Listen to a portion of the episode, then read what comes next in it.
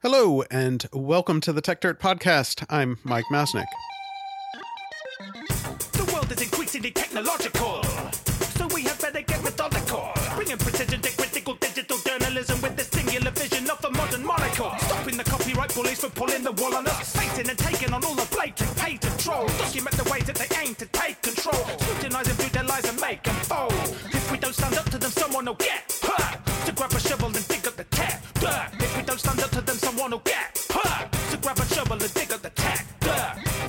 A little over a year ago, as uh, one of the very first of what became known as the Facebook files or the Facebook papers came out, uh, reporter Jeff Horowitz at the Wall Street Journal revealed that Facebook had a uh, I guess, somewhat secretive program called XCheck or CrossCheck, which effectively whitelisted certain accounts uh, from various moderation effects. How the company got to that point shouldn't actually be all that surprising for people who have been following how trust and safety and content moderation and all of these things work. For years, I've talked about what I somewhat jokingly refer to as the uh, Masnick impossibility theorem that content moderation at scale is impossible to do well, and that there are many, many different reasons for this, uh, which most of which I laid out in the, the post describing this concept. But one of them is that at a large enough scale, even a tiny percentage of mistakes will still lead to a huge number of actual mistakes in moderation. And in Meta's case, it turns out that it's making somewhere in the range of 100 million enforcement decisions every single day. And so even a tiny error rate will lead to massive numbers of actual errors and mistakes. Uh, there appear to be something of a perhaps reasonable fear within Facebook as to how those errors would appear when applied specifically to more high profile accounts, because those are the ones that make news when there are errors in, in how more high profile accounts are, are moderated, then it, it draws a lot of attention. So the cross check program, in theory, began as a way to effectively protect higher profile accounts from automated or rapid enforcement and to really kick the decision making to a more thorough human review. However, the program apparently then expanded to a point where there were over 5 million accounts that were in it, uh, and the human review was often very slow, meaning that some of those accounts were able to actually violate Facebook's rules for quite some time before anyone would actually look at it after the Wall Street Journal report came out, uh, and then some back and forth between uh, Meta and the oversight board, uh, the oversight board agreed to review the program and to make some recommendations about it. And then we heard nothing uh, for over a year, basically. Uh, nothing came out about what was happening with the oversight uh, board review. Uh, a few months ago, I was moderating a panel with people from both Meta and the Oversight Board, and I asked what happened to it, and basically got back looks from both sides that said to me, "Oh, if we could only talk about that." and then there was nothing until finally last week, uh, the policy advisory from the Oversight Board finally came out, and it reveals, I think, some of the reasons for the delay, though maybe not all, including that Meta was maybe being somewhat less than forthcoming uh, in response to some of the oversight board requests. But, anyways, uh, we wanted to talk about that today.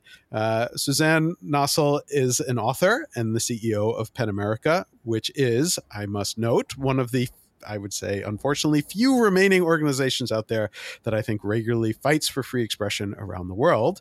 Uh, but even more important for this discussion, uh, is one of the Oversight Board's board members and is here to talk about this latest advisory opinion.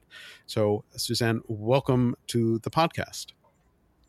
Thanks so much, Mike. Good to be here. So uh, let's start with with the opinion. Uh, can you, to the best of your ability, I know it's it's long and complicated and nuanced, but can you give a summary, I guess, of what the oversight board found and what it recommended?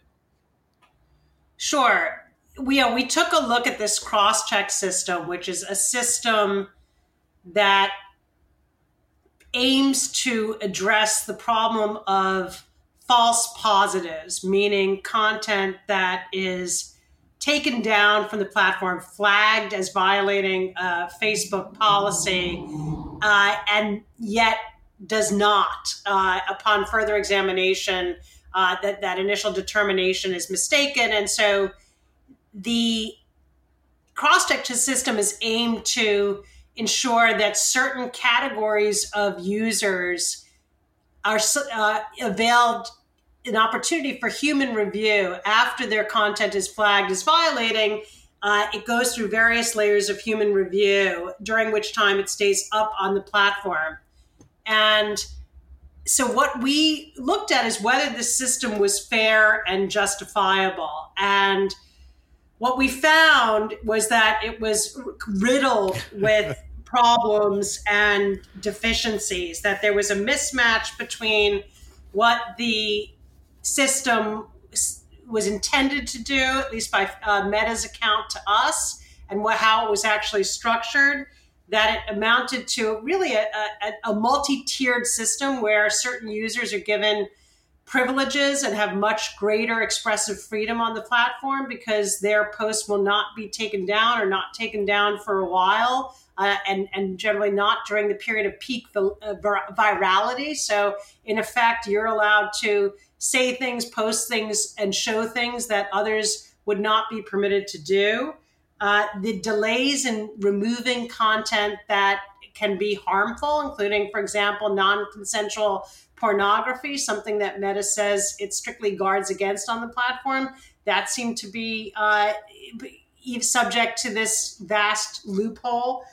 A failure to track the system to determine whether it was meeting its stated goals or how it was working, what the error rates were uh, when this human review took place, and then an utter lack of transparency about the system. It really took uh, the Wall Street Journal and Frances Haugen, the Facebook whistleblower, to alert the world and the board to the scope of the system and how it operated. Yeah, I, I think, yeah, I mean, I think it, it, was really interesting. There's a lot in the the report, uh, which is, and I, I, keep recommending this to people. Um, you know, the the the oversight board opinions are actually worth reading, and they are very readable which I think is important because I think people come into this and they think, oh, you know, it, it's it maybe going to be more like a, you know, a judicial opinion, which depending on on which judge you're, you're dealing with may or may not be all that readable. But the the oversight board opinions are much more readable, and I think really lay out the issues very clearly. Um, and you know the problems with with this setup, and and you know it was notable that you know when the Wall Street Journal came out with this um, you know, Facebook really sort of tried to, or Meta, whatever at the time, I guess it was still Facebook, uh, really tried to sort of play down that, oh, this wasn't that big of a deal and everyone was making a bigger deal of it. But I think, you know, a, a lot of what the oversight board opinion lays out is that it is it is actually a pretty big deal and had a pretty wide impact. Do you want to talk a little bit about sort of what what you found as you were reviewing the program in terms of you know h- how much of a, a wider impact it had? Yeah, I mean, there are over 5 million users in the program. No one knows exactly who they are. We were not able to find out from Facebook uh, who is enrolled in the program. We asked repeatedly. They cited privacy concerns, which, uh, you know, according to the expertise that we enlisted, were not really reasons why they couldn't tell us. Uh, so that's shrouded in some mystery. But with respect to those 5 million users, given the way crosschecks works essentially if they post something on the platform that would otherwise be found to violate it could be a hate speech policy it could be a nudity policy it could be a spam policy uh, any sort of category of content that is prohibited on facebook or instagram rather than being taken down after it was flagged initially by either automated or human review, it would stay up on the platform and be funneled into a system whereby it would be submitted to additional layers of human review to determine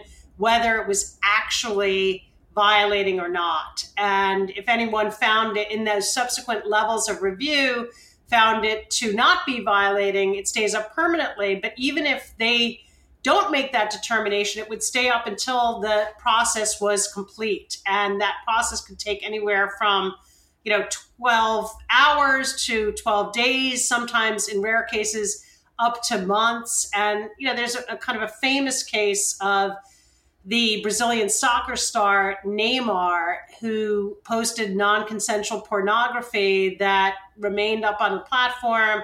There were tens of millions of views of it all over the world before it was taken down. Uh, I think about 24 hours later. And, you know, that's just an example of content that could be genuinely harmful, where the peak period of virality with this stuff, as we know, is the initial hours after it is posted. So the fact that it gets taken down, you know, a day or three days later, you know, the damage is done in a lot of these cases. And so it's a very, you know, significant aspect of how the platform works. And I, you know, I think the motivation behind it, I read something by Katie Harbath, who used to work at Facebook, a story that uh, the, the one of the genesises of this system it was a incident where kind of in early days, I think 10 years ago on the platform, there was a list created of words that you couldn't say on Facebook, and one of them was dick. And during, I think it was the 2012 Obama campaign, at one point the candidate Obama's Facebook page was taken down. Why? Because he published a list of his favorite books, and one of them was Moby Dick. and so the page came down. And, you know, I understand why that was sort of a five right. alarm fire within uh, both the campaign and Meta, uh, you know, in the height of uh, a political season, and why they felt, look, we need a system whereby that kind of mistake won't happen, and where if it's an extremely sensitive account, like the, you know, at the time the president of the United States, uh, you know, we're protected against a error of that nature inadvertently kind of going into effect. And I think, you know, that makes sense. And so we spent a lot of time in the course of this opinion trying to explicate, you know, what elements of such a system are, are valid, you know, where can we see a legitimate rationale and justification for such a system, and where do we see, you know, aspects of a system that are really just privileging the most powerful users, uh, creating, uh, you know, kind of second class citizenship for people on the platform, uh, a mismatch between stated purposes and the way that the system actually operates, disparities when it comes to linguistic and translation resources necessary to allow populations of users outside of North America and Western Europe to fully avail themselves of the system. Uh, so many aspects uh, of that nature kind of came into our focus as we approach this. Yeah, and you know, one thing that that I think you sort of touched on a little bit there, but that I thought was really interesting about this is that in some sense you're sort of debating between the trade-offs between type 1 and type 2 errors, right? It's the, the false positives and the false negatives. And you know, the issue is when you have that that Obama situation where you have this sort of false positive that that that gets content taken down that's a problem. But then the the Neymar example is sort of the the false negative where effectively you're you're defaulting in the other direction and and having ha- having that kind of error. And and it, appears that you know Facebook chose the way they set up the cross check program to say like we would rather have the the sort of Neymar type errors than the the Obama type errors um, but I'm not I'm not sure if and I didn't see anything, so I'm kind of curious if you saw anything in terms of like how how do they determine which of those two kinds of errors is is you know is what they should be optimizing for. Yeah, I mean, one thing they told us, uh, which we put into the opinion, is that they we're concerned about the accusation and the perception of censorship. Mm-hmm. and you know that goes to false positives to taking down more content than is necessary. You know a, a, a fealty to free speech is sort of part of their brand. There have been lots of accusations and they're swelling right now that there's sort of politically oriented suppression of speech. And so i think that's part of why they created such an elaborate system to deal with false positives, whereas I'm not sure they quite have the equivalent when it comes to false negatives. I think one of the challenges, candidly, is that you know these are blunt instruments. Right. You know, you're not able to at this scale kind of calibrate finely. So you're going to have an enormous amount of content that sort of stays up where it shouldn't, and an enormous amount of content that comes down when it shouldn't, and you know, one of the most striking things here, though, was that those rules and defaults operated differently for this class of 5 million users, and that they were given far more expressive leeway to have their content stay up on the platform and, and have kind of the benefit of the doubt, whereas the ordinary user base was subject to much more stringent rules. And you know, as an oversight board, we can accept that there may be justification for some different rules. I mean, we debated ourselves, you know, is this more like a kind of class of service issue, for example, on an airline mm-hmm. where, you know, their biggest customers are given the three course meal and the warm towels and the rest are sort of sitting in the back? Or is this something more like the highway where everybody has to adhere to the speeding limit? Anybody can get pulled over, anybody can be ticketed, uh, and there are no special rules. And what we concluded is that we could see that there may be justification uh, for some differentiation in mistake prevention approaches, but that it needs to be more principled, more transparent, more based on uh, delineated, articulated criteria, and a lot of that was missing. Yeah, uh, uh, there are a bunch of bunch of points I want to dig in on on that. Uh, but but first, you know, you you mentioned that you know they sort of defended some of this as sort of you know free speech supportive um, which i understand like if you're if you're weighing you know which of the types of errors you're, you're going to to you know allow more of um, I, I think that framing makes sense. But one of the things that i thought was interesting in the opinion which which it calls out a bunch is that for all the talk of sort of you know more high-minded reasons for this you know free speech human rights or whatever. In the end part of the conclusion that you came to is that they were doing this more for business reasons than actually for for sort of the the free speech human rights issues. Um, do you want to talk a little bit to to that point of the of the opinion? Yeah i mean sure. You know one of the things we learned was that a major driving force and motivation behind this system was to mitigate what they call escalation risk. And escalation risk is essentially the scenario in which it's kind of like the Obama example, where there's a very high profile account, something is taken down, and you have an irate and powerful user that can escalate right to the top echelons of the company. You know, it could be Mark Zuckerberg or one of his top lieutenants. And that, you know, that causes a headache. It can be a PR nightmare, a reputational issue. And so this system was created uh, in significant part to protect against that and to ensure that when it comes to those accounts, people with that kind of access, that kind of visibility, that kind of reach, that there are many fail safes that ensure that their content is not wrongly taken down. And so, you know, that, you know, when you look at the design of the system comes through very clearly. And, you know, one of the things that was challenging when we began to probe into the system was that wasn't really how it was described. The emphasis was put on you know, the content of journalists reporting from the front lines or community uh, leaders exposing hateful speech or bigotry and other kinds of content where you can see sort of from a human rights or public interest perspective why you might want to afford it greater protection why you might worry about it being misconstrued as violating when it isn't.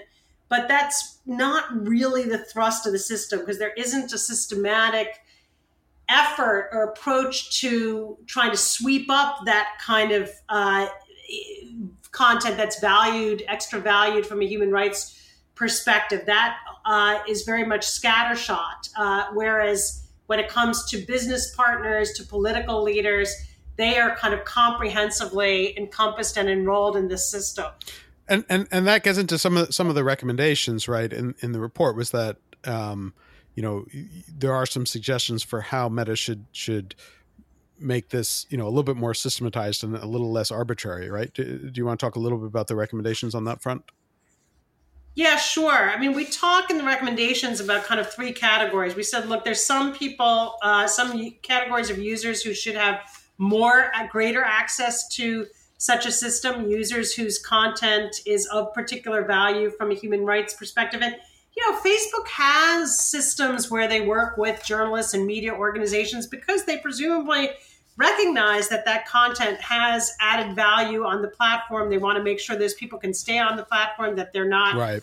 chased away, you know, for example, uh, as a result of harassment. And so, you know, there's some ability perhaps to draw an analogy there and to derive, you know, the list composition, how you comprise these lists is very complicated and labor intensive, and we recognize that, but we think that they could do a better job systematically to identify those who are deserving of this kind of protection, put them in the system. We also recognize there's some who they may, as a business matter, want to put into the system, uh, and and we accept that. We recognize that Meta is a private company; they have business imperatives. Uh, we're not saying categorically that, that that's wrong, but we do identify a category of people who we think should not be uh, in this mistake prevention system where they have greater expressive leeway, and that's particularly users who abuse it, those right. who have track records of posting impermissible content, content that is violating. So, uh, pe- uh, users for whom it's a real hazard to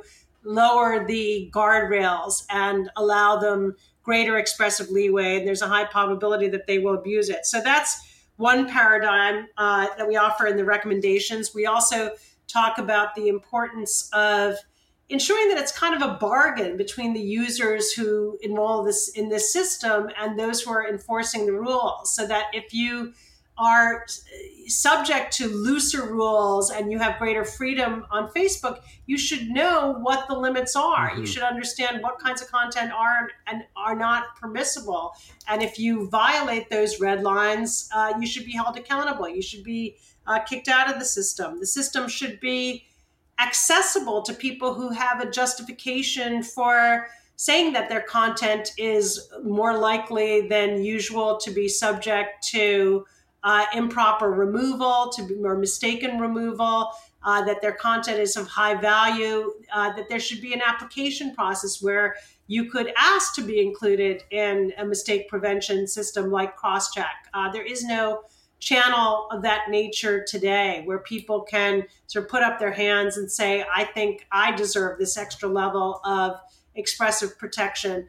We also talk about the importance of measuring whether the system is doing what is intended, what the overturn rates are, how much content is actually impermiss- uh, or improperly being taken down or left up uh, to see whether the system is working uh, and to be able to evaluate that and track that over time. Without those metrics and measurements, it's really impossible to say the system uh, serves a legitimate purpose, which is one of the important tests under international human rights law. Uh, you know, if you don't measure how it works, you don't know whether it's serving that purpose uh, well or not. You also don't know whether it's properly tailored, uh, mm-hmm. whether it's it's sweeping up much more content than it should. Uh, so those are some of the issues that we de- go into in the recommendations. There's a lot more in terms of transparency, in terms of uh, equity issues across geographies and languages. Yeah, the, the um, you know, I thought the transparency stuff was interesting too because it, it lays out some of some of the challenges here as well. Because you know, one one of the the recommendations sort of gets into um, you know whether or not it should be public if someone is in this program. Uh, and there there are obviously cases where that makes sense, but then it, it also notes that there are pretty obvious challenges with that in some cases as well. So, you know, for human rights activists, for example, sort of putting a target on them in some sense, or even putting a target on their account where somebody might want to, you know, hack and take over their account if they know that they're a part of this system. Um, and so, I, you know, one of the, the things that struck me about it is that, you know, through through this entire you know this entire system and and you see it in the the opinion is that every one of these decisions has trade-offs and it, it doesn't seem like there's a, a, kind of you know clear like this is the right answer. So so i'm kind of curious how you guys balanced all of that uh, and, and, the fact that you know I, it, it felt like there were there were interesting arguments in every direction on this stuff and and some of the opinion feels like you know trying to walk that line and, and i'm i'm wondering how even the the sort of internal debates within the oversight board of how far do you go on that and how do you balance these different competing factors No, you're absolutely right. I mean, we struggled with kind of where to draw the lines and how to weigh the pros and cons. We were also operating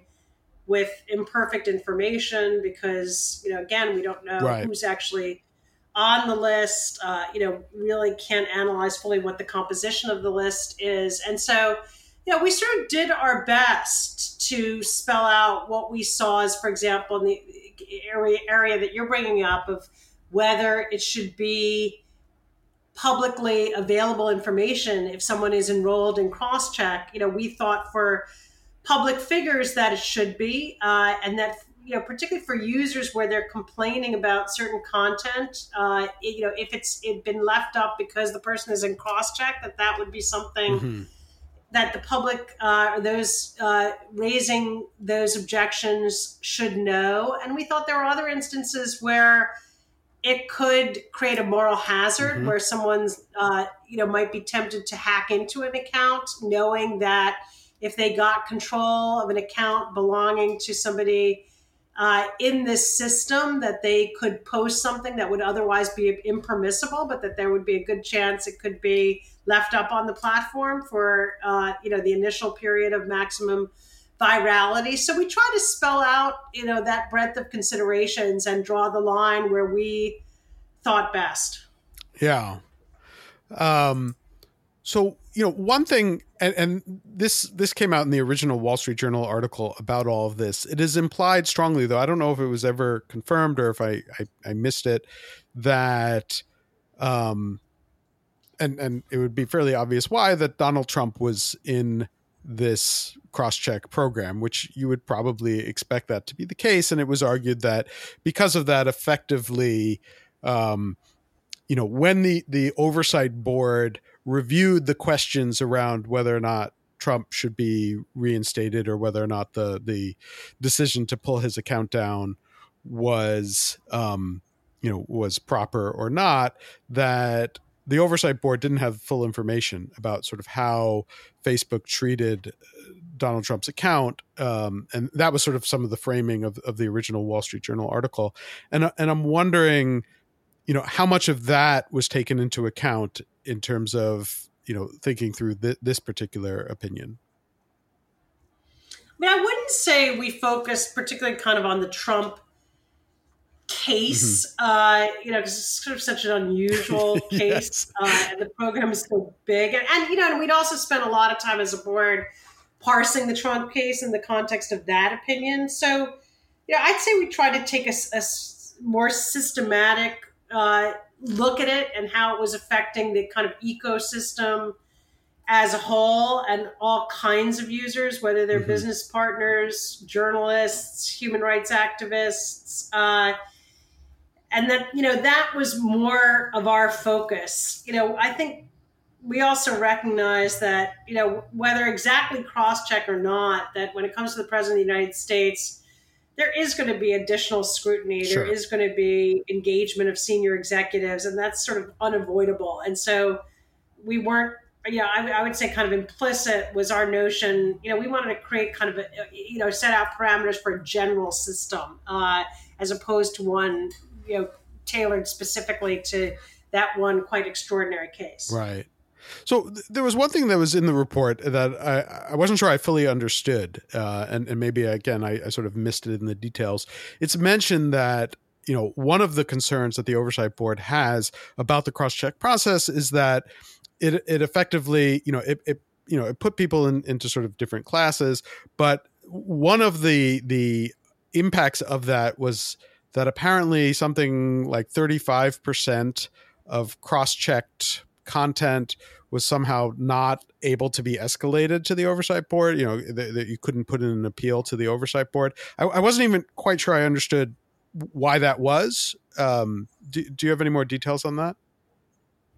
Yeah, I can say a bit. I mean, look, at some level where content is going through, in some instances, three or four levels of review uh, or being escalated to the highest levels of company, you know, that content is getting a lot of detailed attention. Mhm. And, you know, while you might come at a final decision on it differently. That is not the typical case that comes before the board. I mean, we, uh, you know, when we deal with most of our cases, there is no articulated rationale or very thin uh, rationale for why the initial content determination was made. Once we take the case, Meta uh, provides, you know, takes another look and provides a more thorough articulation. So I think you know, there's probably, you know, we say in the opinion, there's sort of probably some rationale for certain cases that have already been reviewed extensively,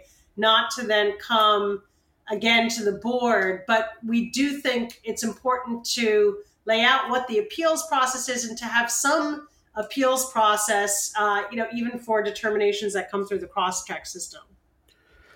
And so, uh, you know, as, as we mentioned, there, there are a whole bunch of different recommendations for for Meta uh, to to to look at, and this this is an advisory opinion. It's not binding, right? Uh, as as you know, the the the sort of policy um, side of the the, the and, and, I know like people who don't follow this as closely, it's it's a little bit confusing because there are certain elements that, of the uh, oversight board that are binding, and those are sort of like the the the actual direct moderation decisions, and then there are the policy discussions which are not binding, and there's always been some concern about that, you know, from sort of outside observers about whether or not the the fact that the policy opinions are, are not binding um, you know does that limit the the ability of the oversight board to be as effective as it as it might otherwise be. So I'm I'm kind of curious, and and obviously you can't speak for Meta, but do you have a sense of how effective you think this opinion will be in terms of actually changing Meta's behavior on this? You know, it's hard to predict. I think they felt they had something of a black eye when Frances Haugen accused them of lying to the board mm-hmm. about cross check and that this PAO policy advisory opinion process is fairly high profile. It's been, you know, as you mentioned in your opening, uh, widely anticipated among sort of the board watching and policy community. So I think that creates some pressure to take what the board has done seriously. Uh, I'd say we also know that when we get into this with them, they will come up with a lot of reasons that to explain why some of our recommendations are impracticable or wouldn't work or would backfire. You know, we we again we're operating in an environment with imperfect information. You know, my hope is that it does spur a searching review of crosscheck and a, a, significant overhaul of the system to address the key concerns that we have flagged. Whether that looks exactly like the recommendations that we as we have spelled them out or whether you know it takes on a different form in some areas uh, you know i think that's possible. Uh, you know it's it's not would not really be possible for us to issue binding recommendations about what the system mm-hmm. could look at like. We're not deeply enough in the technical weeds to be able to answer that. But I think what we have put forward and what they, you know, under the terms of their engagement with the board, what they're obligated to respond to is, you know, pretty thorough, pretty specific, and is going to engender, I think, an in depth and searching dialogue about how the system needs to be uh, you know, pretty dramatically uh, renovated and, and upgraded. Um, and I mean, I know that that that Meta's already made some changes to the program, and I guess they have 90 days now since since the opinion came out to to respond to to the rest of the recommendations. Is that is that correct?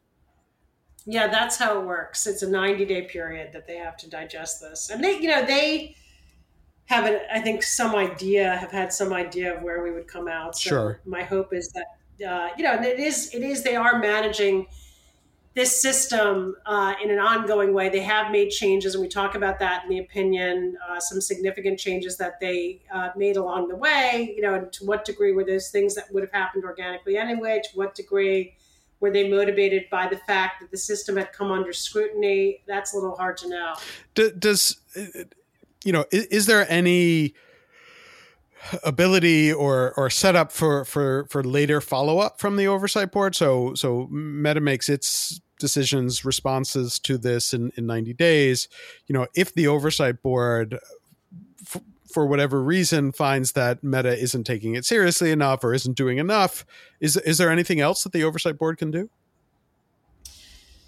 you know we have an impl- implementation committee that tracks the implementation of all of our recommendations and so we will stay on top of that. Uh, you know, we engage with them on questions of implementation uh, to try to ensure that they're moving forward, uh, fulfilling the things they said they would fulfill. We've spelled out, uh, you know, in this opinion, what we think would constitute evidence uh, that a recommendation was implemented. And that question of evidence is very important because, you know, it's it's too opaque for us to just take uh, take them at their word. Uh, we have to see the uh, actual results and be able to measure how things are working in practice. You know, there's public interest in this issue, and uh, you know, thanks in part to the whistleblower. So that's another avenue. Uh, and I think users will also be now. I think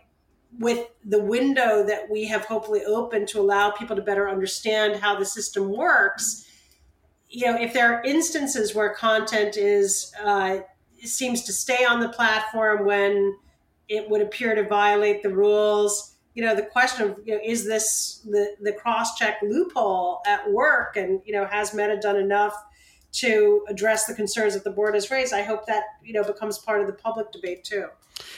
And speaking of the public debate, um, um uh, we can sort of close out on this this question here or this discussion. Um, um you know, it, it's interesting. We're we're having this discussion, um, you know, right after there, there's been some I guess new levels of transparency, I would say, around how Twitter is operating, is the sort of diplomatic way of, of putting it. Um, and and some of the recent revel, revel, revelations, I guess, or uh, suggest that perhaps Twitter has a a somewhat similar system to cross-check. I would imagine that a lot of other companies also have fairly similar systems where there are certain accounts that are high profile and therefore there is extra scrutiny and there is extra care put into any kind of uh, you know content moderation trust and safety actioning um, for the same reasons that we've been discussing in in this podcast. Do you think in general that there are useful lessons that that some of the other companies can or, or will take from from this opinion or do you think that the opinion is really kind of um, specific to the to the meta context? No i think there probably are some generalizable points about systems of mistake prevention particularly systems that are what they what meta calls entity based in other words that your your entitlement to the greater leeway, expressive leeway is based on sort of who you are. Mm-hmm. Uh, and anything you post, if you fall into that category, if you're on the list, is uh, given this added level of protection where it's more difficult to take down. And I hope that, you know, our analysis about how human rights law applies to this, how such systems need to be clearly uh, articulated uh, to meet the legality test uh, for infringements on ex- freedom of expression under international law, that they there needs to be uh, a, a, clear paradigm where people understand what is what is and isn't permitted. That people need to uh, have a way of applying to be part of the system if they believe that their content should be entitled to that added level of protection. That there should be clear criteria for when that protection is afforded. That there should be appeals processes. I think all of those are you know, sort of generalizable uh, ideas that could have applicability on Twitter or elsewhere. Yeah, I'll, I'll note I'm, I'm I'm not convinced Twitter's current management will will bother with uh, reading a document that long, let alone understanding. Hard to imagine. understanding all. Yeah, we have to put it in, yeah, yeah. Uh, in the form of a, a tweet, a, a, meme. I think uh, some some sort of viral meme that explains human rights law and, and trade offs to these things. But uh, anyways, um, I, think it's it's a really interesting ruling. I think it's actually for, for people who are interested in understanding trust and safety and content moderation and all of the different trade offs. Um, and and sort of you know the impossibility of, of it all i think actually reading through the oversight board opinion is a really useful document in, in sort of laying out you know what is going on and a, bunch of the trade-offs and the fact that there isn't like an easy and, and clear answer. So so I, I really appreciate that and i recommend for the people who are listening to this who, who are interested in that, that that they do read over the document which again as i say is is very readable and, and quite interesting. Um and, and so uh I, I, think that's that's basically it. Unless unless you have any final words uh, on this, uh, I, have covered everything that I had on on my list that I wanted to to dig in on. Um, no, I think you you've covered it well. I mean, just a, I guess a word on why it took so long. Yeah. You know, a lot of that was trying to get the information and the answers uh, out of Meta. Some of it is just the limitations of the structure of the board. You know, we're a global board. Uh, this turned out to be so complicated that our usual systems of trying to work on Zoom and email uh, really weren't up to it. We had to meet in person, mm-hmm. uh, take the time to uh, you know sit together and sort of draw diagrams and really understand how all of this worked. And you know, it was only once we did that that uh, things really got cooking. And so you know that was a piece of it as well. And then you know toward the end stages, just trying to make sure we were getting it all uh, exactly right. Yeah, no, that that that makes sense. It was there were there were a lot of questions from people who were watching as to why it was taking this long and sort of what what that meant. But um, so that's that's definitely useful context. So, anyways, uh, Suzanne, th- thanks thanks so much for for thanks so much for having for, me for taking the time, and uh, thanks to everyone for listening as well. And we'll be back next week. If we don't stand up to them, someone will get To grab a shovel and dig up the tab. If we don't stand up to them, someone will get hurt. To grab a shovel and dig up the